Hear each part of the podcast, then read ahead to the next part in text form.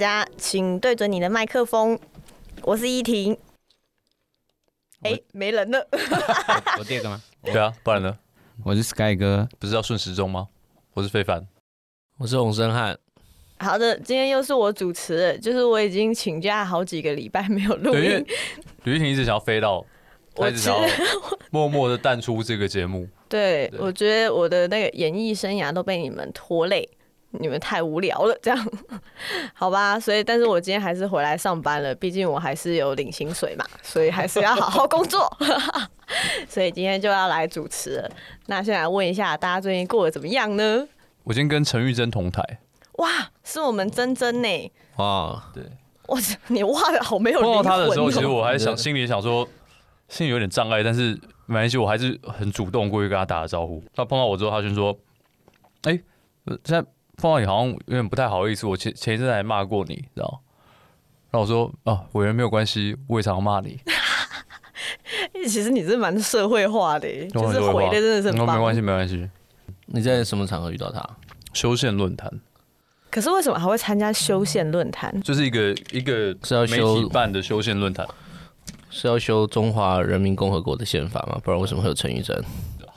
哇，你这个你这个论述跟陈柏伟基本上是一样的。哇，真的吗？陈陈柏伟也有趣啊，陈柏伟有趣哦，超好陈柏伟。有点可惜啊，你修宪这个事情应该好好谈的，但是基本上就是后来变成一个呃有点没有意义的口水战。那玉珍有边讲边直播吗？我不知道哎，我不知道他们边讲边。玉珍现在都会，玉珍现在都会弄一个 GoPro，就是绑在前面，绑在前面的一个 GoPro。这样看起来，对，而且他有些时候他自己一个人身上就绑两机耶，一机往前，一机拍自己。我我必须说一件事情，在上上个礼拜的这个猪内脏大战里面，当国民党的委员们都丢出内脏以后，但丢出以后就自己往后酸，只有一个跟着内脏往前跑的，就是陈玉珍。哇哇，值得敬佩。哪里有内脏，哪里就有陈玉珍。其实坦白说，我这不是，我不也不是很喜欢他，但他这是。这是国民党内值得敬佩的人物，这是有 guts，真的真的。OK，对，因为我觉得国民党很多人就是很高大上的样子嘛，对，内脏丢出去丢一下就，对对对，就哦就很秀婆，很秀婆这样子嘛哈。之后他不断的冲，不断的冲，不断的冲，然后满身都是这个内脏的这个。残渣，残渣，然后在那个非常非常臭的地方里面不断往前冲。觉得就顺便也可以换我老板洪生汉来讲讲你最近过得怎么样了。上周他频频的上节目，原本以前我老板关注的议题都没有人在乎他在乎的事，他很难过。结果上周突然频频的大家就是一直叫他上节目，结果一问之下发现大家都以为你打了李贵明委员。但其实你没有打他，我真的，我真的，我真的没有打他。你只是对他叫嚣了，那就帮你讲讲。要叫嚣什么？国民党不是丢内脏吗？然后场面就陷入了一片混乱之中。然后李桂敏就在我前面，然后李委员呢，他就在地上突然捡起一颗猪心，杀人猪心。我讲的很像手榴弹对，但是他捡，他其实是一颗猪心哦。结果他捡起一个猪心，一副就要往前丢的样子，然后我实在是觉得太臭了，就是我是一定要发现在一个人身上，所以我就跟他说：“你给我把它放下来。”我用非常非常凶的口气他说：“你给我放下来，你给我放下来。”然后他一副就在那边给笑的样子，然后后来他就有点吓到，然后后来就上来就扯了我，把我的口罩。给扯掉，他是拿 那他是用那个抓猪心的那只手抓你的口罩，呃，我有点忘记，他应该不至于用猪拿着猪是，是。不是吗？不是啊，用另外一只手这样子哈，哎，这样算是有点道德啦，好，给人家一点肯定了，有换手，所以他就又把你扯下来嘛，然后他就把我口罩扯下来，然后口罩扯下来后，我就觉得，反正我就有真的有点不爽，我就反正我就说，你再弄一次试试看，反正我就一直对着他吼他，吼他。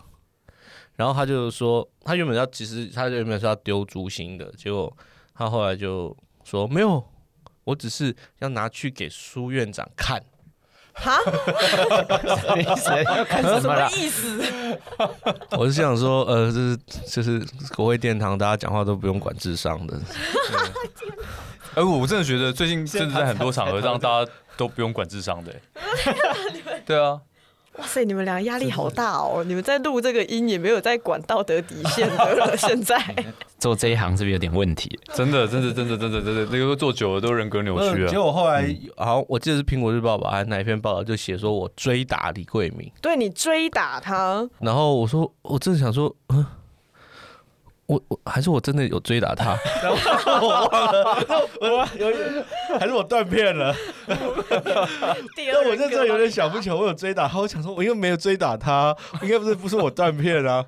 对啊，那后来事后好像听说我真的是没有追打他啦，所以就是大家真的误会我了。后来事后他就说：“你不要针对我，你不要针对我。”这样子，对我说：“我没有针对你。”我只有针对国民党。哇，你还要绕一个台词再离开，真是中二病呢！我天哪！我跟你讲，那个现场就是所有人都是中二大爆发。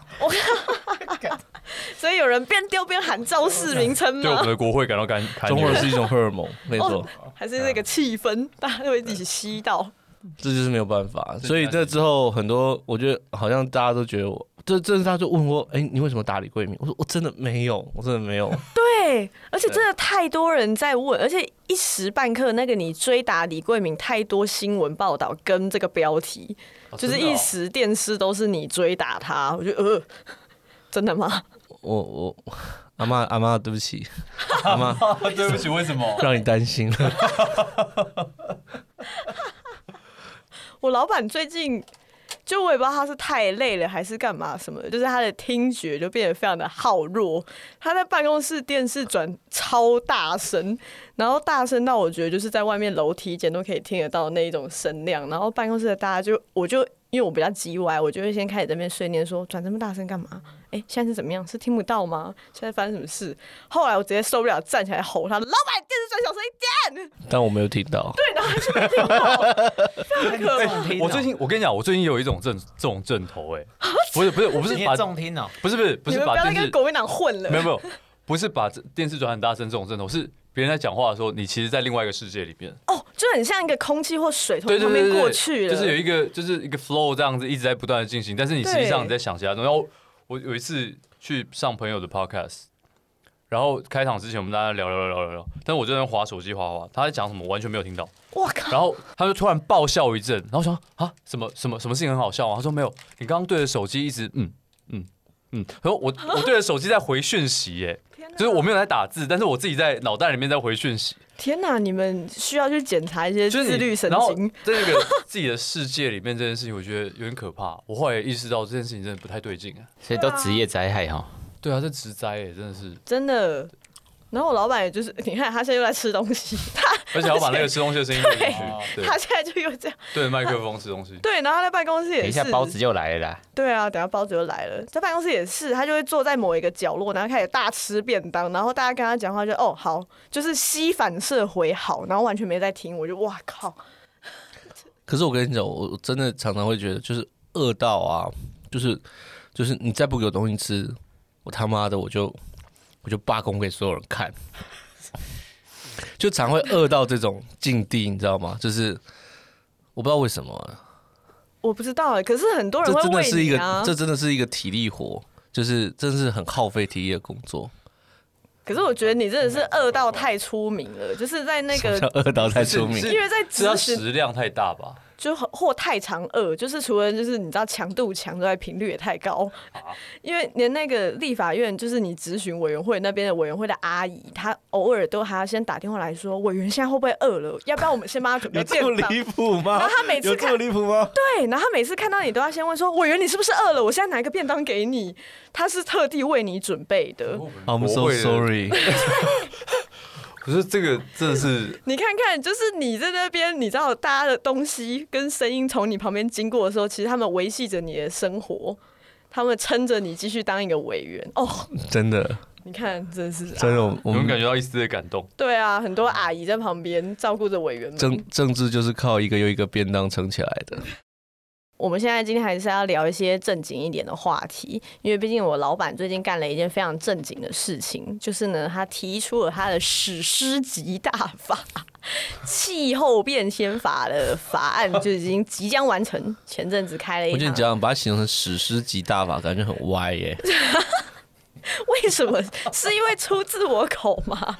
就像什么吸星大法之类的东西，一个 B 级恐怖片，对对对对对，有那么一点感觉。对，那歪楼的大法师，讲一下，讲一下。这法很厉害，这法耗时了将近半年的时间，集结了七八个民间团体跟一个国会办公室。然后很努力的把它催生出来，前阵子终于开记者会把它送出去了。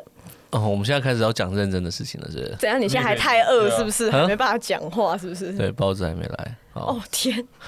对，好，我们现在要开始认真了哦。好，这段时间有个新闻很麻烦，就是我们可能明年第一季的这个春耕啊，哦，确实现在因为从今年夏天开始，这个台风很少啊，哈，降降雨都很少的原因，所以会面对到这个缺水，然后甚至在农业部分停灌哦，尤其一两个礼拜前宣布了是这个嘉南平原也要进入停停灌，之前原本是在桃竹苗，那现在扩张到嘉南平原，甚至未来会不会再扩张更多，这都不是不可能的事情。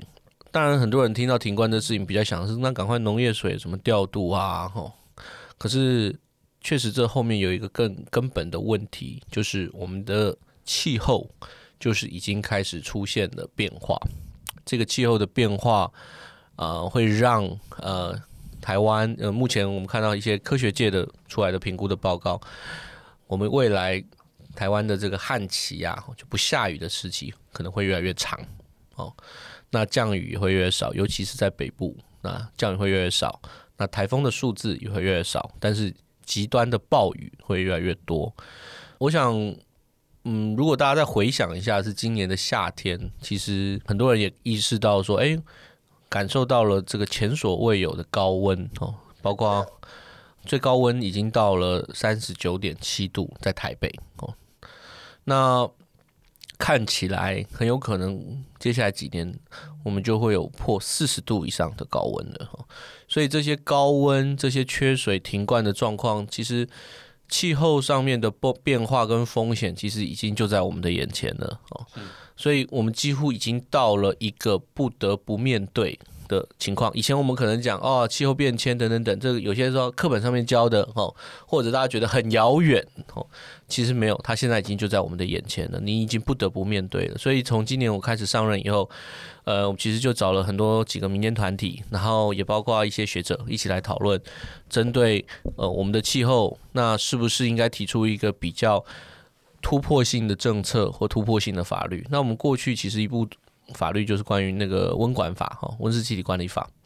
那温管法是二零一五修过的，但是这这一段时间在执行上面其实出很多问题，包括可能是在当时修法的过程里面，呃，有很多的这个政策的工具不是这么的明确，或者是在使用上不是这么可行，所以以致我们现在要面对气候问题的时候或减碳的问题的时候，其实常常都是流于呼吁，好，或流于宣导。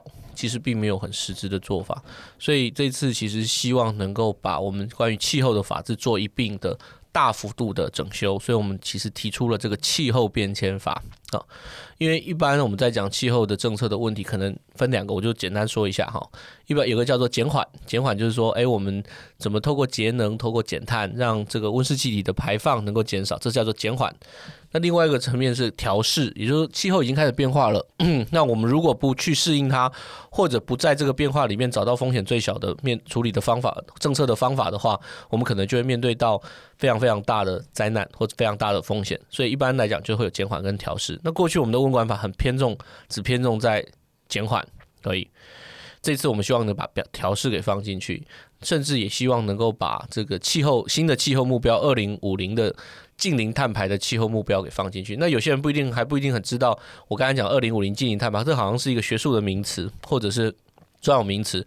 我跟大家说，也就是在今年从上半年开始，哈，很多欧洲的国家、欧盟的国家跟日本、韩国、中国啊，甚至最新的美国，啊的拜登，拜登总统都开始把二零五零的净零碳排作为他们国家的气候目标。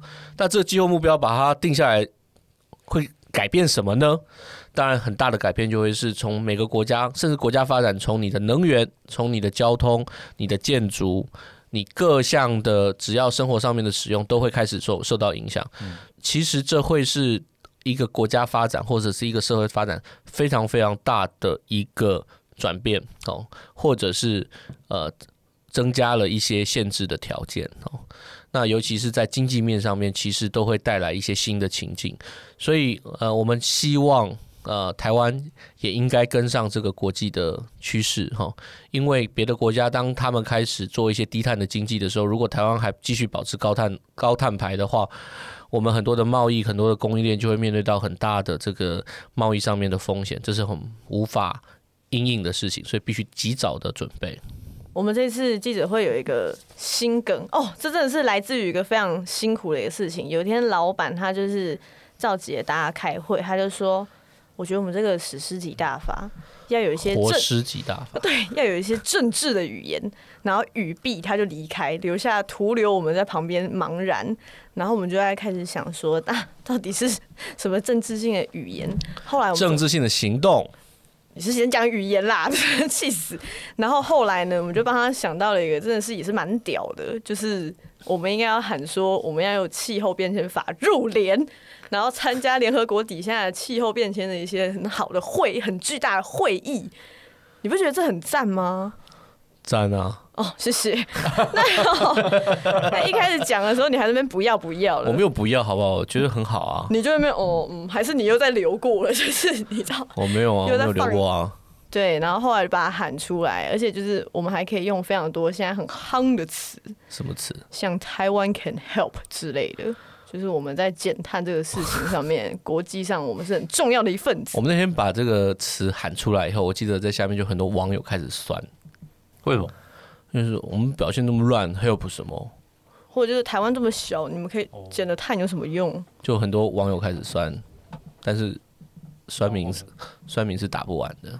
对啊，而且你也没在怕，你什么算命都得罪过，所以也还好啦。没错，对。其实，在气候变迁的问题，目前其实被认知为是全球性的系统问题，所以确实有很多要必须去面对气候问题的做法里面。它可能不是一个小的区域的尺度可以做的事情，它势必会进入到一个国际国际政治或者是一个全球的政治的场域里面。所以，当然，联合国以下从联合国的角度去处理这个问题，就是一个非常关键的事情。OK，那在联合国下，其实一个处理气候问题最重要的一个组织就是。这个联合国气候变化纲要公约，然后里面有很多的成员国。那当然，台湾不是这里面的成员国，所以他们其实每年定期都会召开相关的会议来处处理气候的问题。对。那我想最有名的就是在二零一五年的时候，当时的这个巴黎协议，哈，也就是相对于之前的京都议定书，定出了相呃新的一个减碳承诺的协议。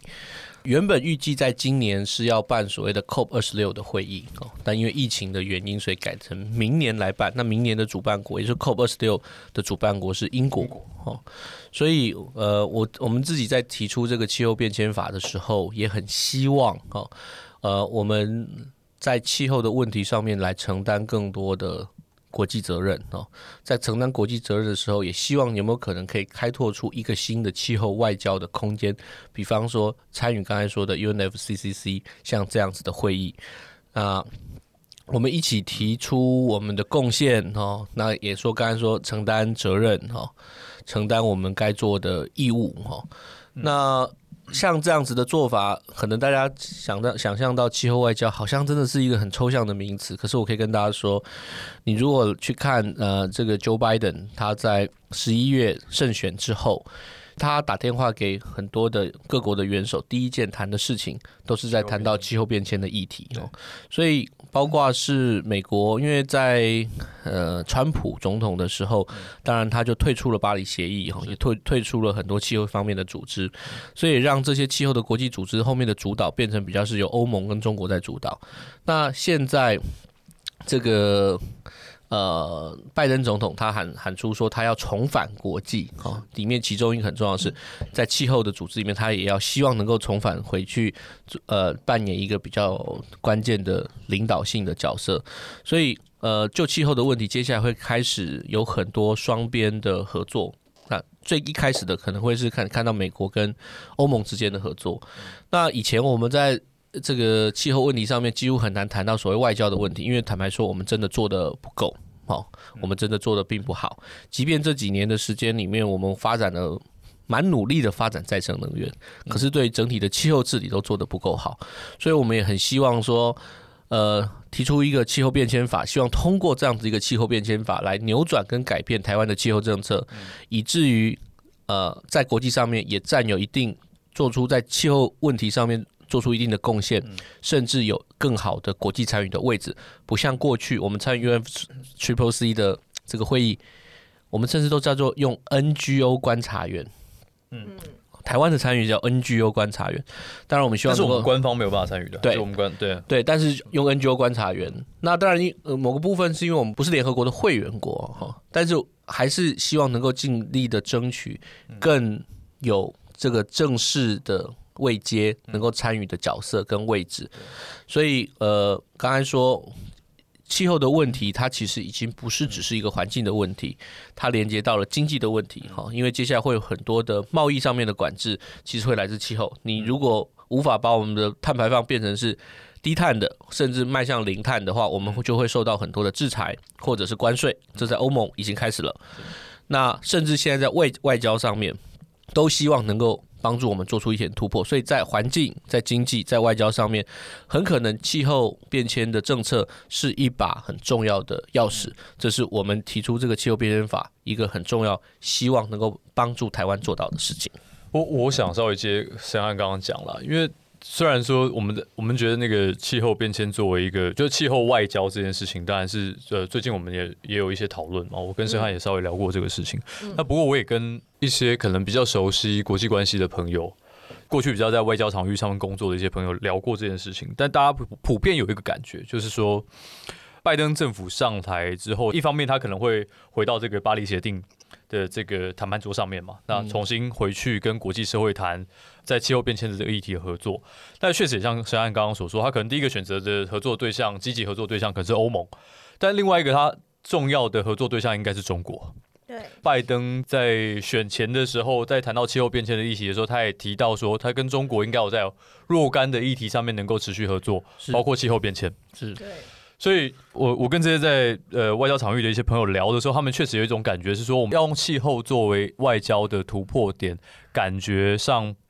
不见得那么容易，嗯，对，也许他会在第一呃优先顺序是是跟中国，呃，能够达成一定程度上的这个合作，嗯，那甚至是在现在中美关系这么的紧张的情况底下，他们要创造更多可以合作的场域，所以台湾在这方面，当然一方面我们自己的准备是重要的，就是我们自己如何先创造出一个可以让国际上其他国家跟我们合作的机会跟条件，是必须要有的，但二方面就是。现实的那个结构可能也，我们也不能够太乐观嘛。我的感觉上是这个样子。我觉得这个做法上就很直接啊，就是呃，如果要做气候外交的话，那就应该要直接指定那个气候变迁你们在这个政府里面的要有负责人，要有相关的人员来任命。所以我觉得在国家安全会议里面应该要用气候变迁这个议题来任命一个咨询委员。拜登上台之后，他说要重塑的世界秩序是会建立一个民主国家联盟，然后他会用进步价值去连接盟友，加强美国本身的竞争力。那既然人家的语言都是用气候变迁，而且气候变迁的。呃，很多的里面的一些用词跟讨论，中国从来没有拒绝去参与过，所以他会去参与这个世界规范的这个形塑。那这这个也是欧洲人整天在谈的议题。那所以全世界都要开始谈论这些事情，而且会很积极的有一些新的 agenda 在推动的时候，我们本来就要有专门的人来负责。嗯，那我觉得，嗯，这个应该就是在我们的这个环保署现在升格到环境资源部之前，就应该要先开始做的议题，这样子去做。呃，像这种问题。我觉得不用，我不也不应该过度乐观呐，哈。我觉得这是一个政策推进一个最基本的态度，就是不应该过度乐观。但是确实也不用，也应该更仔细的观察到，有一些正在国际之间，哈，甚至是一些企业之间，呃，跨区域在在出现的变化，其实也会开始变化。我刚才说的。呃，当这些国家，我刚才讲说，像英国、欧盟、日本、韩国、中国，都开始往近零碳排的目标迈进的时候，大家可以想见一个事情会发生的，这个事情是全世界的很多的资金，好，包括很多的技术、很多的知识、很多的专业的人力，都会慢慢的往这个低碳甚至是零碳的方向的产业去移动哦。这事情是会发生的事情哦。也预计会呃正在迁移改变中的事。那在这个时候呃，我们要怎么把握像这样子的一个机会？哦，机会的意思是，如果我们提前布局的话，它可以是我们产业上面创新的一个很重要的机会。如果提前布局，如果我们的行动太慢了，我们行动落后太多的，它就变成是我们产业上面的一些风险。所以，呃，我觉得这些事情也会跟，因为这些资金的联动，它有些部分是经济的，有些部分也是外交的，所以这在国际之间产生的微妙的动态的变化，我觉得我们应该比较清楚的去去捕捉它。但是回到最根本的事情是，我觉得我们现在是真真的是处在一个内部的因素，内部因素刚才说高温、缺水哦、停灌这些事情，外部的因素是国际上面开始都往某一个方向走的时候，其实我们很难不行动。嗯，我们很难不应不提出一个动作。也许我不一定能够现在积极在这个气候外交上面的问题获得踩踩到国际上面一个非常非常关键的位置。但是如果我们做的慢，如果我们不作为，很有可能这会变成是我们被国际上面谴责或责备的一个因素。嗯，这是有可能的，很有可能的事情哦，因为大家会开始做出很多的比较。做出哎，你的产业发展，可是你有没有尽到该尽的国际上面的责任？如果你没有尽到的话，哈，那大家对你就会也许采取另外一个态度。就像我们现在在防疫的过程里面，其实我们做到我们责任，甚至我们做出我们的贡献。那在这个过程里面，我们就打开了不少外交或经贸上面的空间。对，这部法案在我们党团的，就是民进党的党团或朝野政党之间的讨论的氛围是怎样？有没有在国会里面的一些？